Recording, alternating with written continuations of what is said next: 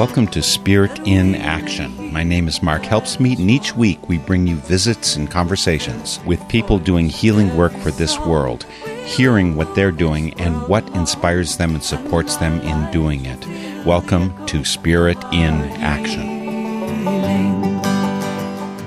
Each week for Spirit in Action, we bring you world healers and that's work that can be done in many, many ways. Today's world healers are doing it by harnessing and redirecting the power of the stories that have been the foundations of our culture. Our guest hosts today are Liam Hooper and Don Durham.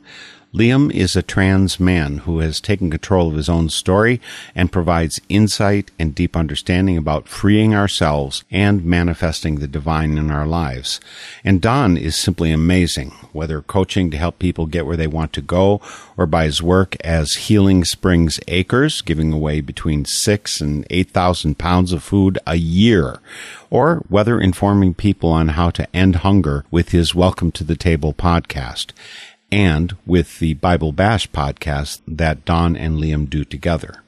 You may or may not have a view of religion and the Bible as manipulative tools to limit us and serve the man, but the Bible Bash co-hosts will help you be part of true liberation, seeing the world and yourselves in ways you've never imagined. I'm so grateful to have Don Durham and Liam Hooper sitting in for me today for Spirit in Action. Over to you, Don. Mark, thank you so much for welcoming Bible Bash podcast to the Northern Spirit Radio airwaves again. We always appreciate being able to visit. And it's an honor for me to be here for the first time as the new co-host of Bible Bash to introduce two episodes. Uh, in these episodes, we talk about turning over tables, and Liam shares more about his theology of disappointment by listener request. Hello and welcome.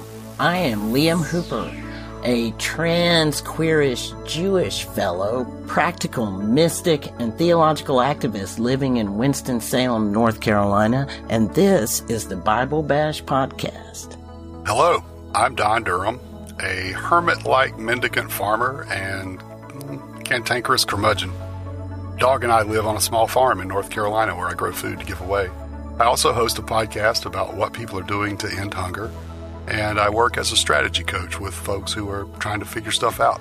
Well, hello, Don. We've made it through a couple of Bible bashes together, and here it is time to record another one. How are you doing these days? Man, I'm doing great. Now that we're back at this. Indeed. This is one of the most fun things I do in a month's time, so, you know. That's also true for me. It's definitely one of the most fun things I do. Doing all that contract writing work to um, pay the bills isn't exactly full of entertaining moments. Well, I have finished all of the spring field prep work. Uh, I'm planting five times more area this year than I wow. ever have before. So I've had a quite, a, I've had a lot more plowing to do than normal to get ready to plant. Yeah, I've been enjoying the photos of you out there disking the ground. So, on a happy note, even in our isolation, I believe it's your turn to reflect on a text. I came here today with that same understanding. Well, hallelujah. the text I, I want to look at, it's always been one of my favorite Jesus images where Jesus is flipping over the tables. I think formally it's often referred to as the cleansing of the temple. Yes. I, I refer to it as Jesus flipping over the tables part of why this was on my mind, I just saw an online conversation two, three days ago. And, and somebody, I don't remember who, or I would drag their name into this, I just don't remember, but they had made the statement that if Jesus flipping over the tables is your favorite image, image of Jesus, you have missed the gospel. Mm.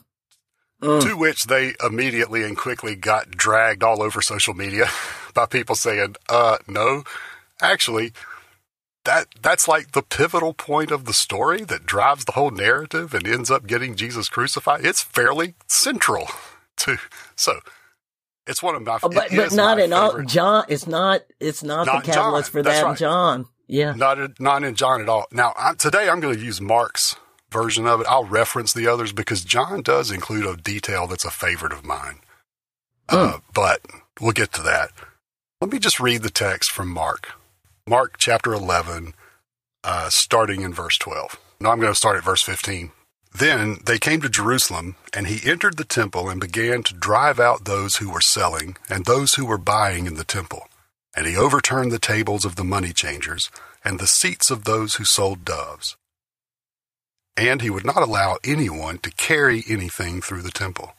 He was teaching and saying, Is it not written, My house shall be called a house of prayer for all the nations, but you have made it a den of robbers? And when the chief priests and scribes heard it, they kept looking for a way to kill him. For they were afraid of him, because the whole crowd was spellbound by his teaching. And when evening came, Jesus and his disciples went out of the city. Hmm. I'm interested to see where you're going to go with this.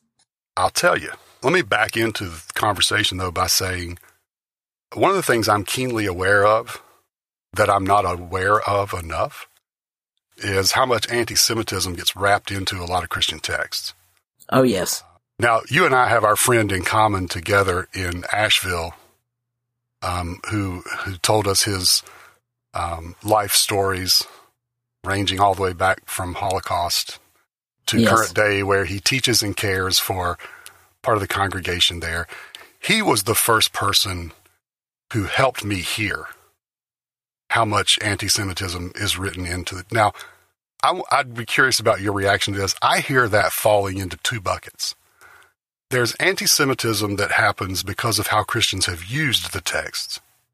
Yes. And then there's also some anti Semitism written in that's reflective of the fractures that were happening in the in the community between the growing Christian community and the remaining Jewish community in the day when the texts themselves were written. So some of it's baked in, some of it is by later use. Is that Yes. how would you say that?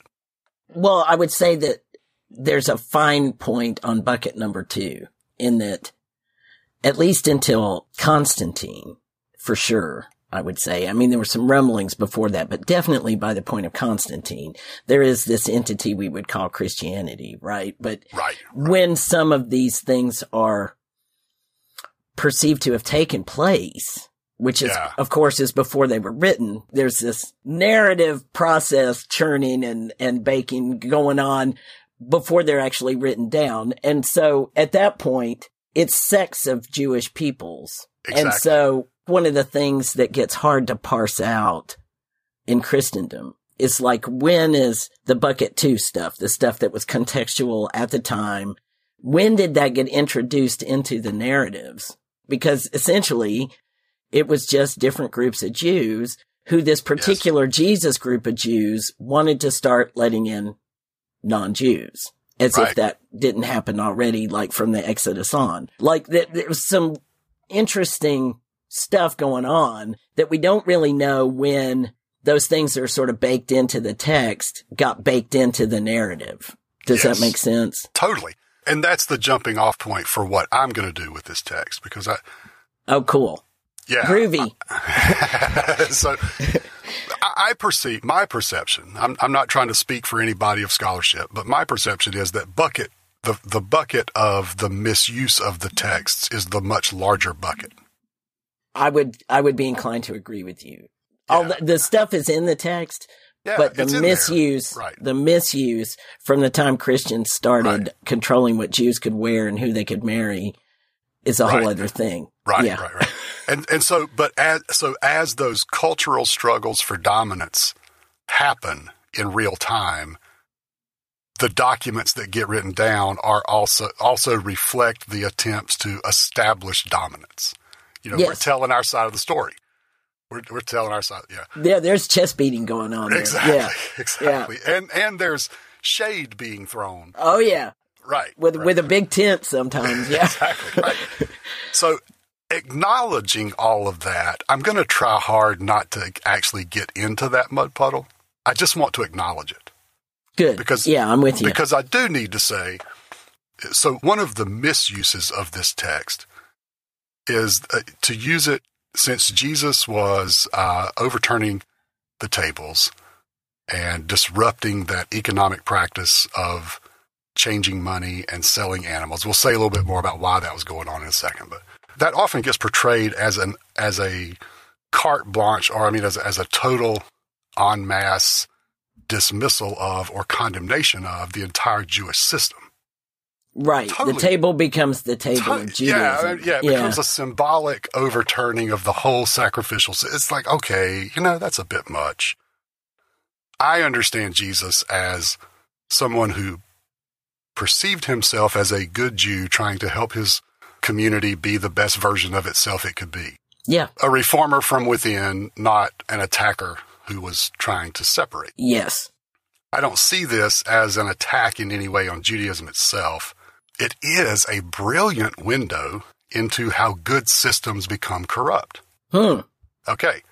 We all love the Jesus image of flipping over the tables and sticking it to the man, Yes. but the money changers were legit supposed to be there. They were a legit part of the system because they, you have this deal where pilgrims are coming to participate in the life of worship of the community. And particularly at certain times of year, they're coming from farther away and prepared to make sacrifices. And those sacrifices are prescribed in form. And I'm not going to try to say a whole lot about that, but there's a process here. We've got instructions. We're, we're not making this up as we go. And one of the things that had to happen, there was a necessary logistical function of changing money because they couldn't take the graven images of the Roman money into the temple. That had to happen. Right. That wasn't that wasn't a bad thing. That had to happen. It was a thing that had to happen. If somebody traveled and needed to get an animal to sacrifice, they had some for sale there. That's a that's a logistical process that was facilitating participation in worship. That's not a bad thing. In and of itself, no. Yeah, it's part of It's, what's- it's got to happen Yeah. for the system to work like it's supposed to under exactly. Roman occupation. It's like churches today, for example. You know, we've got all kinds of little things that have to happen in order for the visitors to be greeted or the offering to be taken up. And yeah, sometimes that stuff becomes like the ground of little petty Nicene kingdom building Yes. personal messes in a congregation. Yeah, like, you know, should congregant members know who gives what or should that be an outside person and and should You know, people who or- give the most have more say and yeah, all that stuff. Or does the person who's taking up the offering always look at me funny when they go by? And I feel like I need to say something to somebody about this. Like, oh, you know, uh, there's Yeah. so many ways. yeah. Not to mention, okay, that's all just interpersonal stuff, but you know, maybe there's somebody who lightens the plate a little bit before they turn it in. yes. Stu- stuff can happen, you know, stuff can, okay, so good things that have to happen that are a legit part of the process, we screw them up all kinds of ways. I think it's important though, not to think of the money changers as the bad guys. They are participating in a system that has become less than the best version of itself and has actually become an impediment to worship rather Yes. than a facilitation of worship. yeah. Anybody who grew up in church, this is a favorite enough story that you've heard it. You don't need, but for those who may not be familiar with the story, just a little bit of background. All right. Folks are coming in to the temple.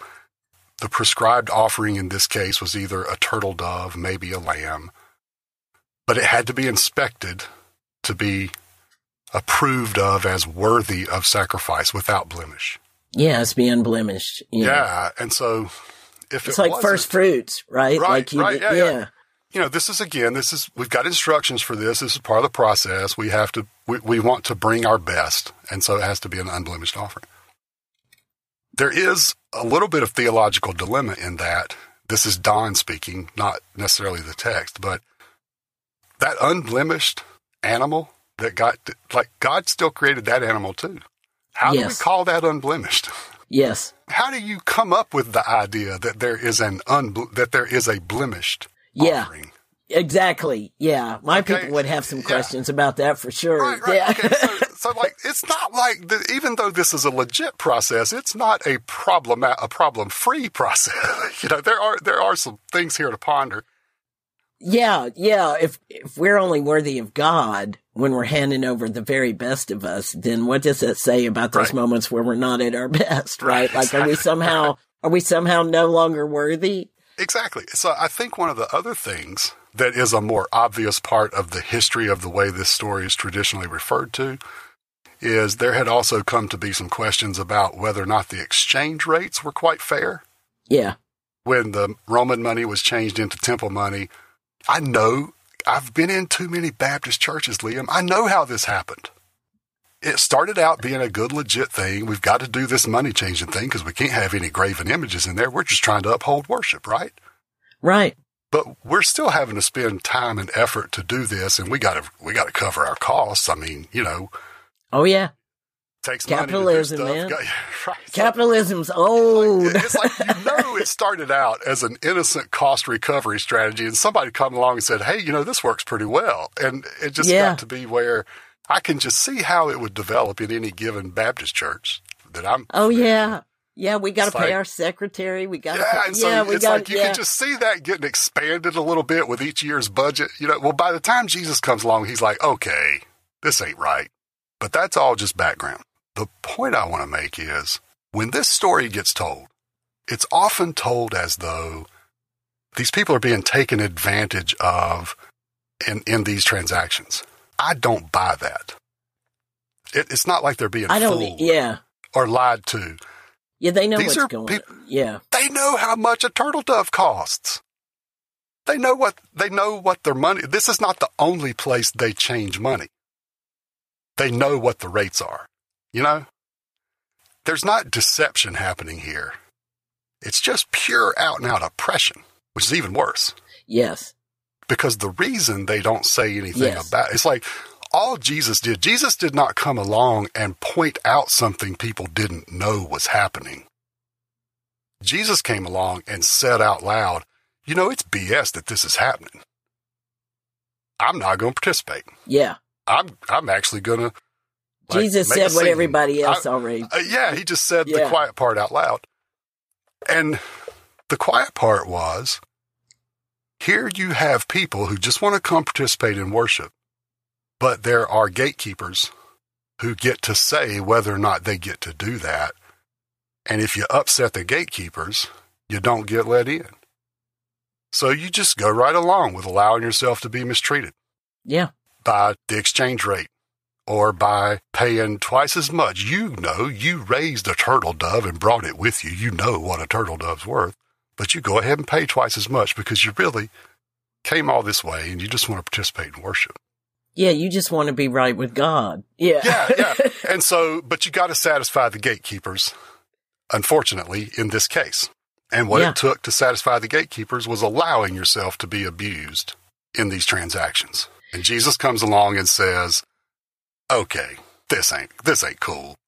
Starts turning over tables. Still my favorite image because it's not just Jesus being rambunctious.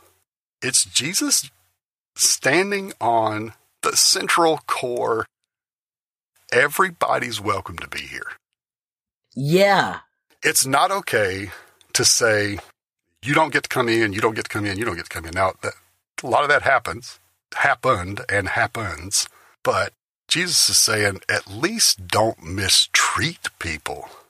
People are people, and we don't all, you know, I, I affirm the rights of people to hang out with who they want to hang out with. But if I'm not welcome, tell me up front. Don't pretend like I am, Yeah. and then mistreat me once I get there. And it feels like that's yeah. what's What I really go ahead. Yeah, I, go ahead. What, I was just going to hear? say what I really like about how you're reading this is it's consistent with Jesus's quote. You know, like, okay, so Jesus Yes. doesn't quote Torah very much, but when he does, it comes from certain sources every single time. They're, Uh-huh. they're almost all circular in their referential point of view. Yes. Like they're all reinforcing Yes. the same perspective. And what he does here, I'm sure you're aware of this, is he blends Uh-huh. when he says, My house shall be called a house of prayer for all the nations. That's Isaiah 56. That's about eunuchs and foreigners, people who are not allowed in. That's right. So that's to your point right there, right? Yeah. But yeah. then the next part, this whole den of robbers comes from Jeremiah 7, uh, verse 11, I think. Right. The issues there Uh-huh. in both those texts are the prophets warning and calling attention to what God wants and what God, this God, this character of God that these people keep Mhm. referring to throughout Mhm. the prophets and throughout all of Torah. And most of the time, these texts in the Christian tradition, right? They're talking about this character of God who reveals God's self in different ways at different times to different people and different people interpret that differently. That's just the nature of how this character shows up. But these two texts are pretty clear. Yes. You are not supposed to take from widows, orphans, strangers, and children. And, you know, like, I mean, you're supposed to take care of the set upon and the untended and the uncared for. Mhm. That's what you're supposed to do. And oh, by the way, those people you've said can, don't belong, these people with crushed testicles or, you know, some Yeah. other such, they, they do belong. Yeah. Right. They do belong, right? Like, so Jesus is saying if you're changing a money and you're inspecting animals is your way of keeping people out, there's a problem. And hello, this God you're making these sacrifices to has had some things to say about that. It's not the Jesus that turns over the table that has lost sight of the gospel. No. It, it's the system that supports Yes. itself off the backs of the people it purports to serve exactly. that has lost sight of the good news. Exactly. Yes. So to my mind, here's yet another example of Jesus being a good Jew, right? Yeah, Jesus is going after Yes. the spirit of the law, which is what all the prophets talked about. All the prophets are saying that God says, look, I don't care about your, your little sacrifices. Exactly. I don't want your burnt offerings. What I want is for you to treat one another like I have suggested you should treat one another. That's what I I, don't care want. what it says in your bylaws. This yeah, is this you is what the, you can take your your church constitution and and put it somewhere, right? Like I don't care about that. This is what I've asked you to do. And there was a time where we cut the animal down the middle and cut a, a covenant. Yeah. There was a time when we did that, where we had a contract. And now I'm holding you to the contract. Your part of the contract was you supposed to take care of widows, orphans, and be kind to the stranger and the foreigner because you were once strangers in the land and enslaved peoples, and I brought you out. The important shade of hearing, I think, in that statement you just made is you're to help people because of who you are, not because of who they are. exactly. Because it's, it's what I have called you to do and it's what's in you to do. Yeah. So I think this is an important text in a day when we are asking all kinds of questions of all kinds of institutions and how well they go about caring for those they purport to serve Yes. versus abusing them. Think about poverty porn. You know, just that one Yeah. idea of, of all the. Uh, listen, I've spent my whole life in the not for profit world. I'm a fan. A lot of good happens there, but there's also a lot of exploitation that happens. Oh, yes. Oh, yeah. The system is built on exploitation. Right. There's a degree to which we always have to be interrogating, unfortunately, not just the organizations around us, but even ourselves. Exactly. And there's a place at which do-gooders of all kinds, right? Even the champions of the lost and the set upon and the forgotten and the intended exploit them on many levels. Mhm. We, trans people in particular know that. We know that really well when the big organizations with the big budgets get all the money Mhm. while they're telling our sob stories, right? You know, one of the things that we try to do with this podcast and one of the things I and my colleagues try to do in our work is stop the trauma tourism, right? Stop the doom and gloom narratives and stop exploiting, That's better than poverty porn. Wait, yeah. you know, trauma porn too, right? Like the worse your Yeah, story is, the more people beat off to it. And then tell our, st- consume our stories. Don't just have us come tell you our story. Learn from it. Be changed by it. And then go tell your transformative story. Stop telling our story and stop consuming us. Help us get in the mix, get in the street, get in the institution lobby and ask for better treatment of all our siblings, all our relations. I think the point you're making is absolutely on target and stellar. And what's really wonderful is it's coming from you on this podcast, not me. Not, Right? Like it's I'm coming not sure from how to take that. that, that Well, what I'm like saying is that's why- right that's why I like doing this work with you, right? Because Thank there are people who you consider your allies because they love you and they, you know, they're there to sort of pick, help you pick yourself up and dust yourself off and they want to do better, right? And then there are co-conspirators and accomplices. People who will not only help you plan the revolution, they'll, they'll walk beside you and maybe get in front of you when the chairs That's, start uh, flying. I consider you to be that guy, right? Like you're that guy. I'm not going to say anything about the conversation, but I think you and I were having a conversation the other day in which you expressed something frustrating, and my only response was, "Who do we need to go see?" Yeah, who do we need to pay a visit to? Exactly. Oh man, I love you. I love this show. what are you? Hey, part of the deal here is you're supposed to bring a text as well. Uh, what have you got? Yeah, I am. You're right, and I did. I've been spending a lot of time with really heady, heavy, beautiful poetry from like Dr. Joy Ladin and others. Okay. And I started feeling myself as I was working on my own regenerative, um, small space garden. Started feeling a call back to some Mary Oliver for a little minute. And I'm not going to do one of the classic go-tos that everybody, you know, everybody got their, their Oliver porn too, right? Like the same poems recycled over and over because it makes us feel good about ourselves. Well, I need to break out of that of that small circle. So lay something on me. This is from Dreamwork, and it's called Morning Poem.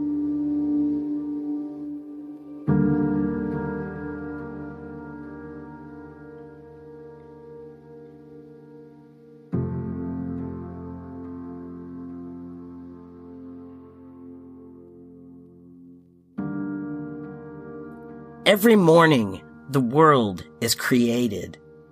Under the orange sticks of the sun, the heaped ashes of the night turn into leaves again and fasten themselves to the high branches. And the ponds appear like black cloth on which are painted islands of summer lilies. If it is your nature to be happy, you will swim along the soft trails for hours, your imagination alighting everywhere. And if your spirit carries within it the thorn that is heavier than lead, if it's all you can do to keep on trudging, there is still somewhere deep within you a beast shouting that the earth is exactly what it wanted each pond with its blazing lilies is a prayer heard and answered lavishly every morning, whether or not you have ever dared to be happy, whether or not you have ever dared to pray. Liam, thank you for those beautiful words from Mary Oliver. And thank you for listening and allowing us to share this portion of your day with you. Now, back to Mark Helpsmeet with Spirit in Action. You're only back to me for a moment because I wanted to remind you of all the ways that you can connect with Spirit in Action and Northern Spirit Radio. Our website is northernspiritradio.org with links to all of our guests of the past 16 and a half years and also today's guest hosts, Don Durham and Liam Hooper, Bible Bash, Welcome to the Table, Ministries Beyond Welcome, and more post a comment on the Northern Spirit Radio website when you drop by and consider supporting us by donating. We depend on you, not the government or the corporations, because it's you we're serving. And we get tremendous help from the truly independent media, like the 42 or so community radio stations that carry our Spirit in Action and Song of the Soul programs.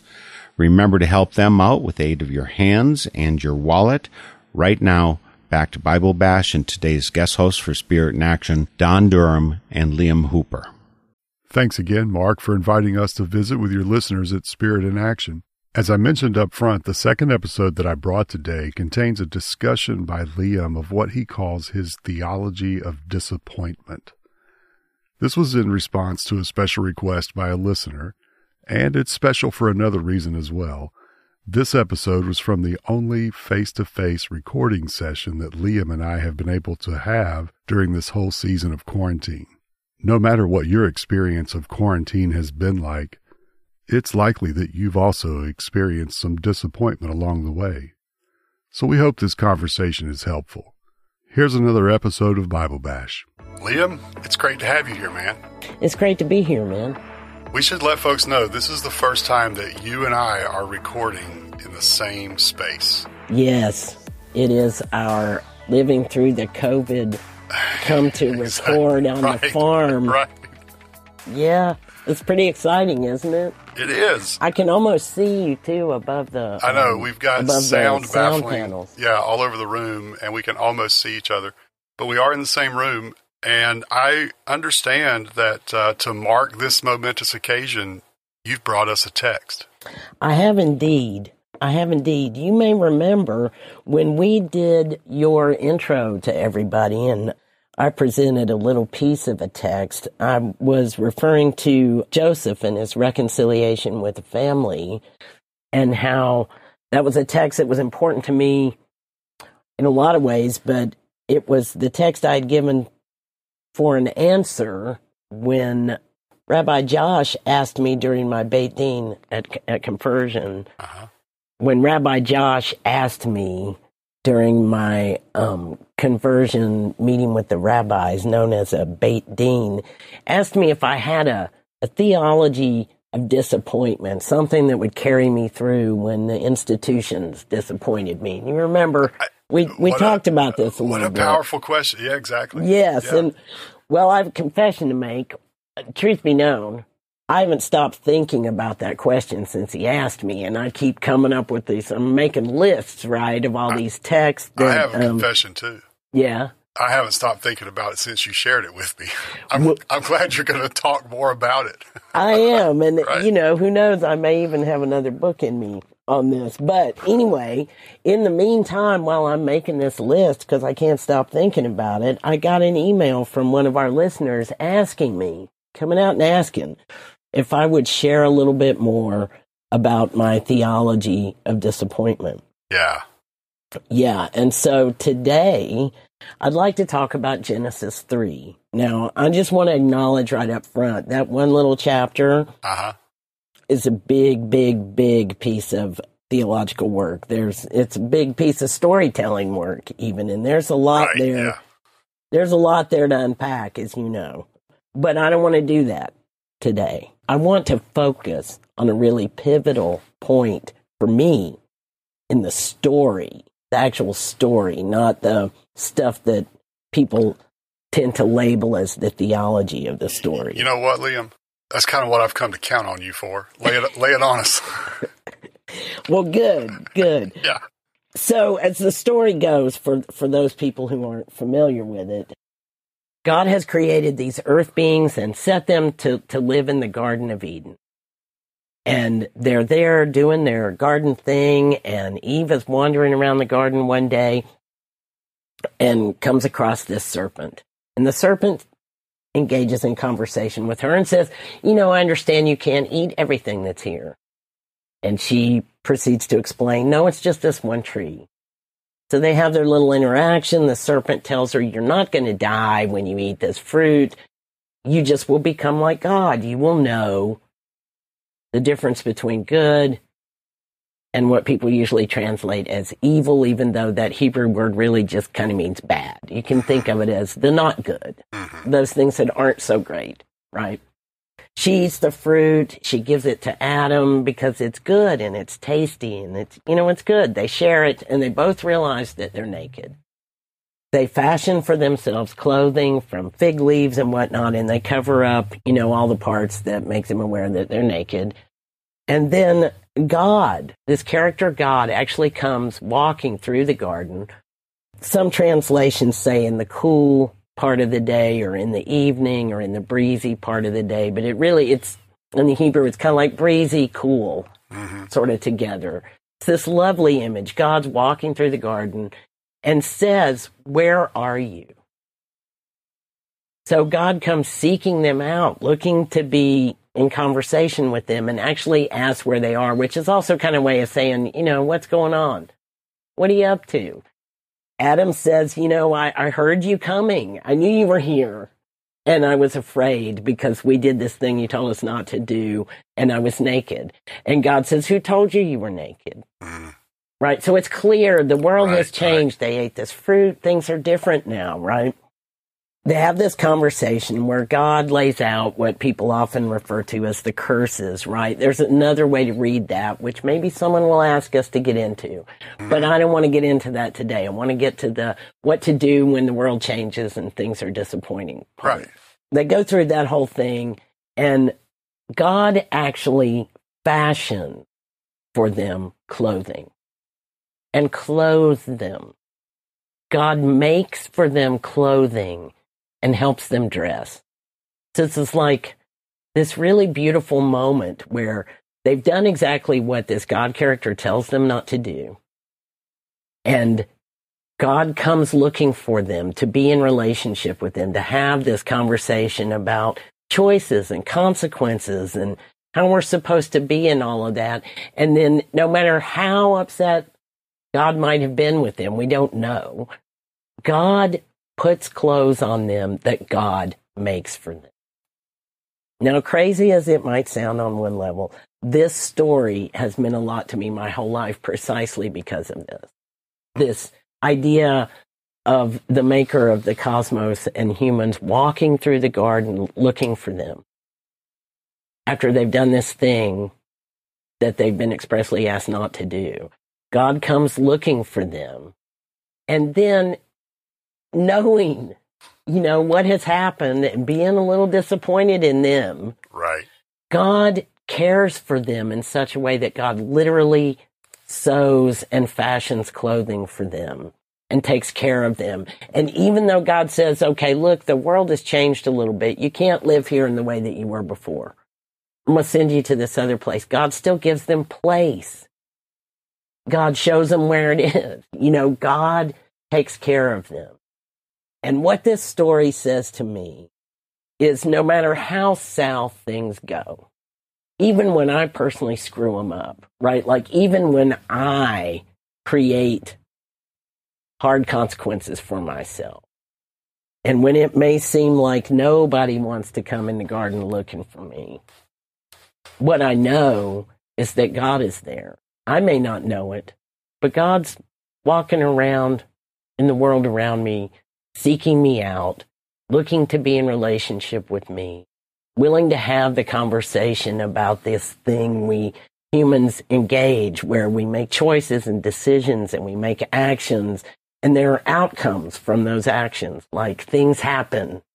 It's just this natural law of consequences in the world we live in. And sometimes those things are disappointing, right? Like sometimes I imagine God is disappointed in our behavior.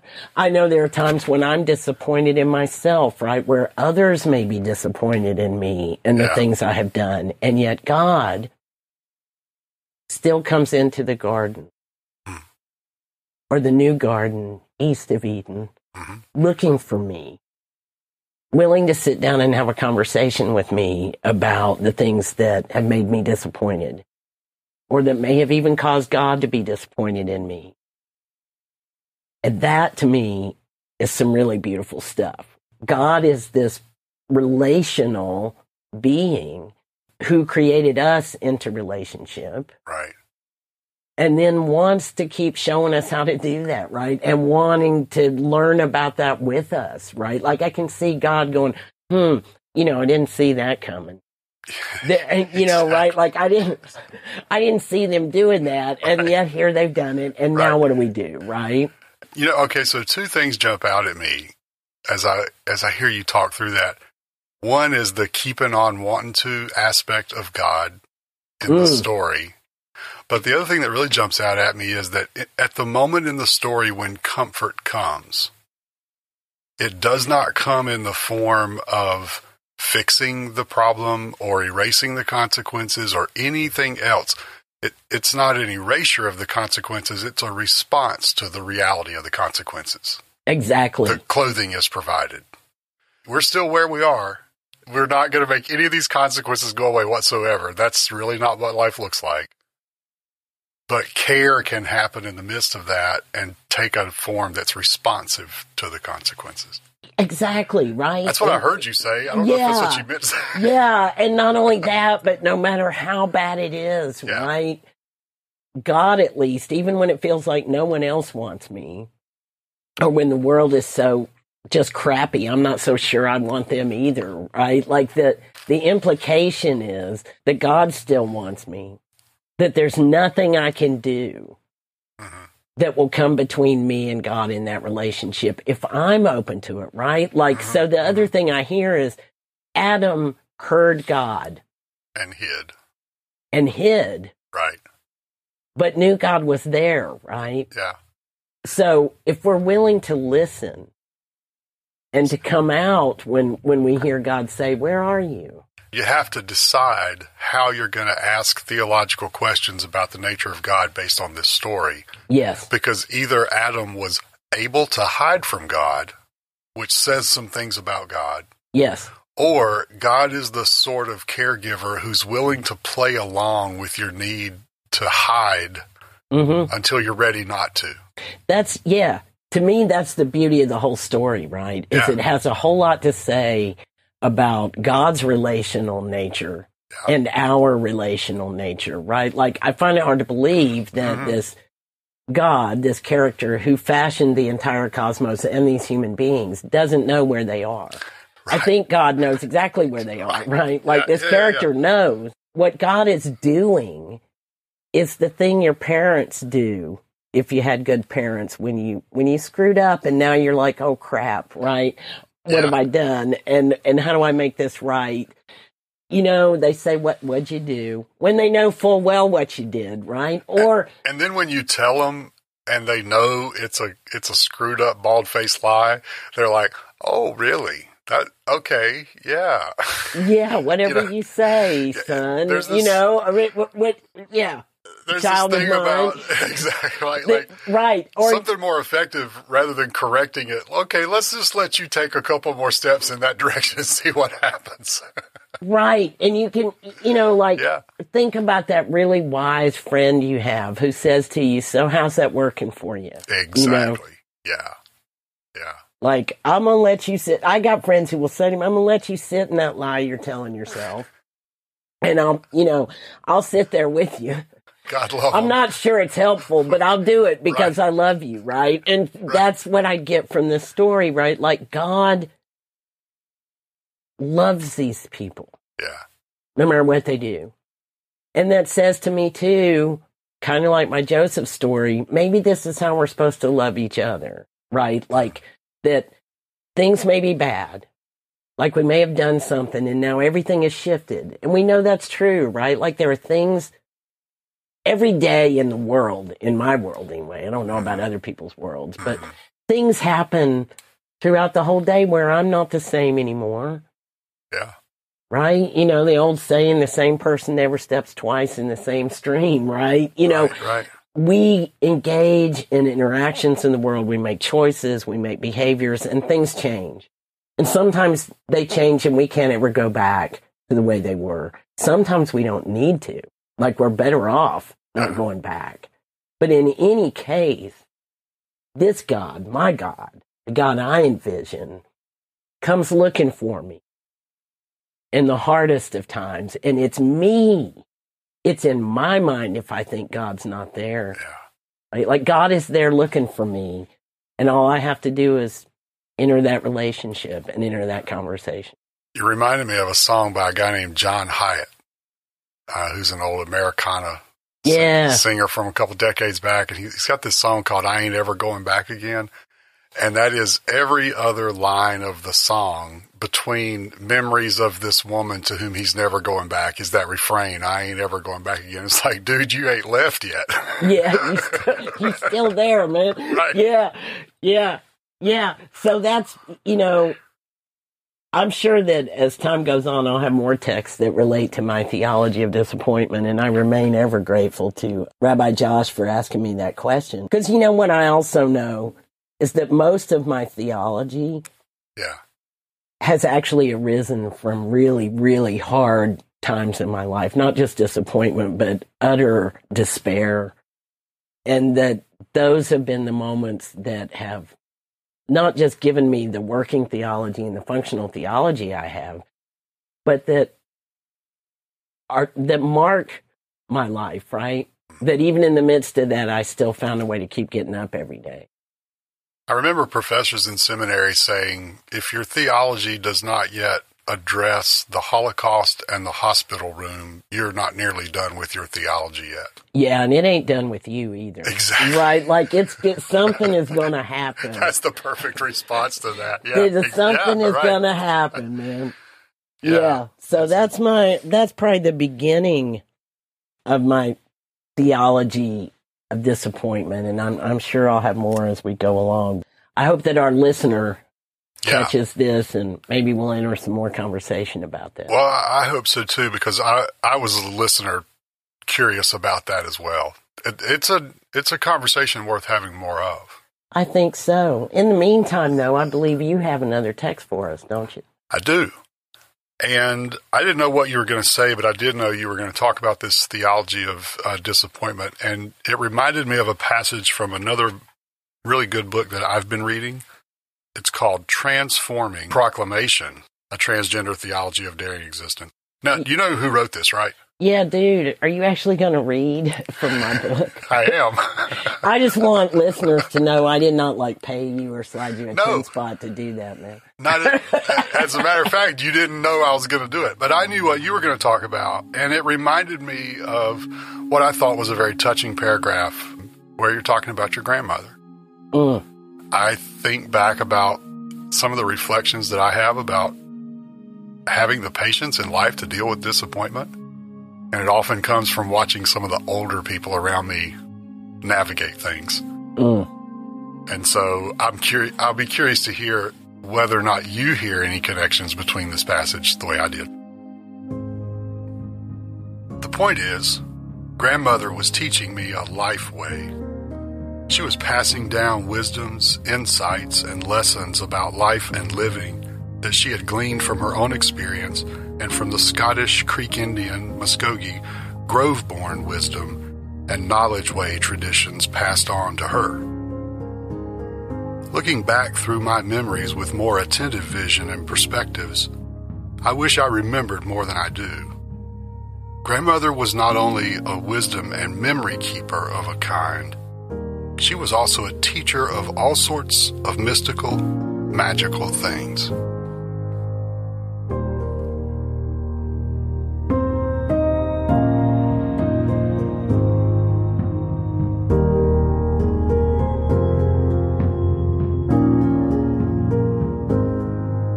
She sounds like a wonderful person. She was something else. You're gonna make me a little misty. But she, uh, Grandma was um, a pretty amazing woman. And what I what I don't tell in the book is that she lived through heart disease that she developed later in life, but uterine cancer, then non-Hodgkin's lymphoma. Back when back in the day when radiation was from cobalt machines and those things were huge and so toxic they had to be in their own room Right. right? And they Yeah. tattooed you where they were going to shoot you with the radiation and, and literally pointed it through a window, like a glass window. And she would drive herself all the way into Phoenix, which was a long drive, for these radiation things and then come back home, you know, and then she got ALS. And obviously, you know, she didn't live through that, but she, so what I'm saying about that is Yeah. grandma had some disappointment, right? You did get to observe her dealing with quite a lot, right? Yeah, quite a lot. And she never, ever stopped finding things to be happy about. Yeah. And I was stunned and amazed by that throughout my entire life while she was alive. Um, Thanks for sharing that. Well, thanks for writing the book. I I'll confess I have not yet finished reading it, but I've gotten that far, and it's one. Of, it, Liam, you're good at this. You should keep writing books. Well, um, that means a lot to me, brother. And I'll tell you what I think so far is powerful about it is the well, like you said on the front end, you always go for story, and the way you've woven your own story and experiences and your reflective, revelatory thoughts about those into uh, rigorous academic observation, whether you claim it or not. then you can't help yourself whether you claim it or not. That's that's how you do what you do. But the way you, the way you blend those two things uh, so effortlessly, it really is a work of art. So, and, and, you, and li- listeners, li- listen, Leah, I swear he didn't know I was going to say any of that. He didn't pay me to say any of that. Go get a copy of his book. Thank you. You're yes, welcome. I appreciate that, and we'll be interested in your thoughts if you do look at it. yeah, Oh no, I hope yeah. you enjoy it. Right, right. Well, and let's mention in that vein, Liam, there are all kinds of uh, easier ways to get in touch with us now Yes, there that, that are. are worth drawing special attention to. Uh, go to BibleBashPodcast.com and just take a look. You'll find ways to get in touch with us there. You'll find ways to listen to old episodes. But we are trying to make it easier for you to interact with us, to talk about text you want to listen to, um, topics you want to hear talked about, books you want to read from Liam, whatever it is you want to get in touch with us about. Thank you, man. Thank you, brother. I appreciate you. It's really nice to be here with you on the farm too. Thanks, Liam. That was a really fun day of recording. And thank you for listening.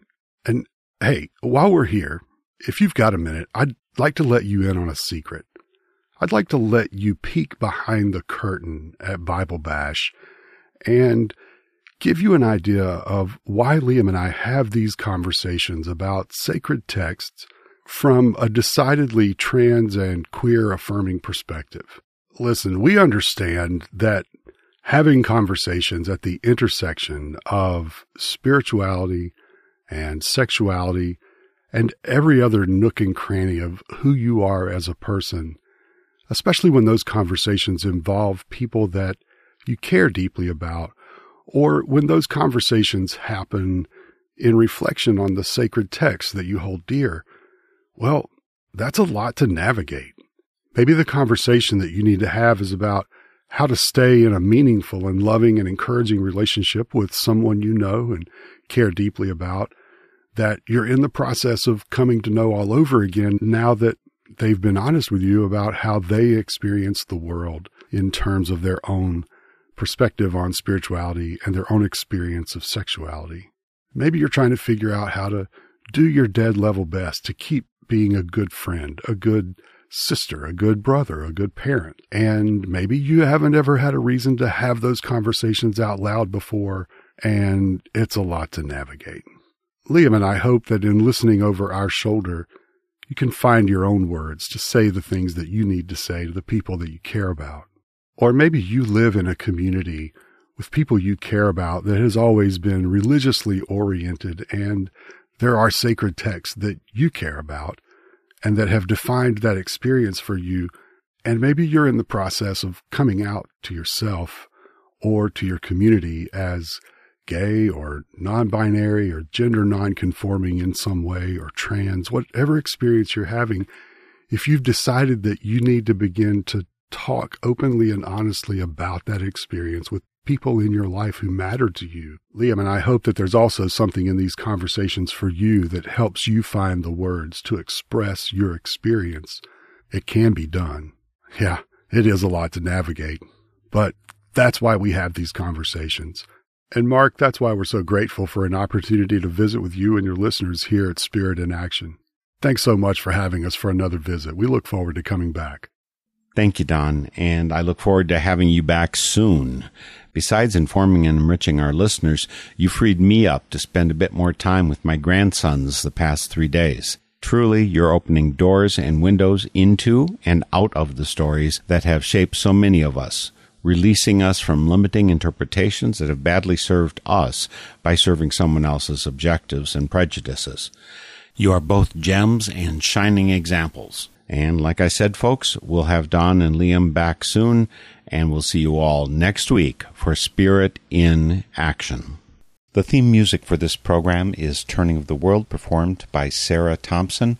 Check out all things Spirit in Action on northernspiritradio.org. Guests, links, stations, and a place for your feedback, suggestions, and support. Thanks for listening. I'm Mark Helpsmeet, and I hope you find deep roots to support you to grow steadily toward the light. This is Spirit in Action. With every voice, with every song, we will move this world along, and our lives will feel the echo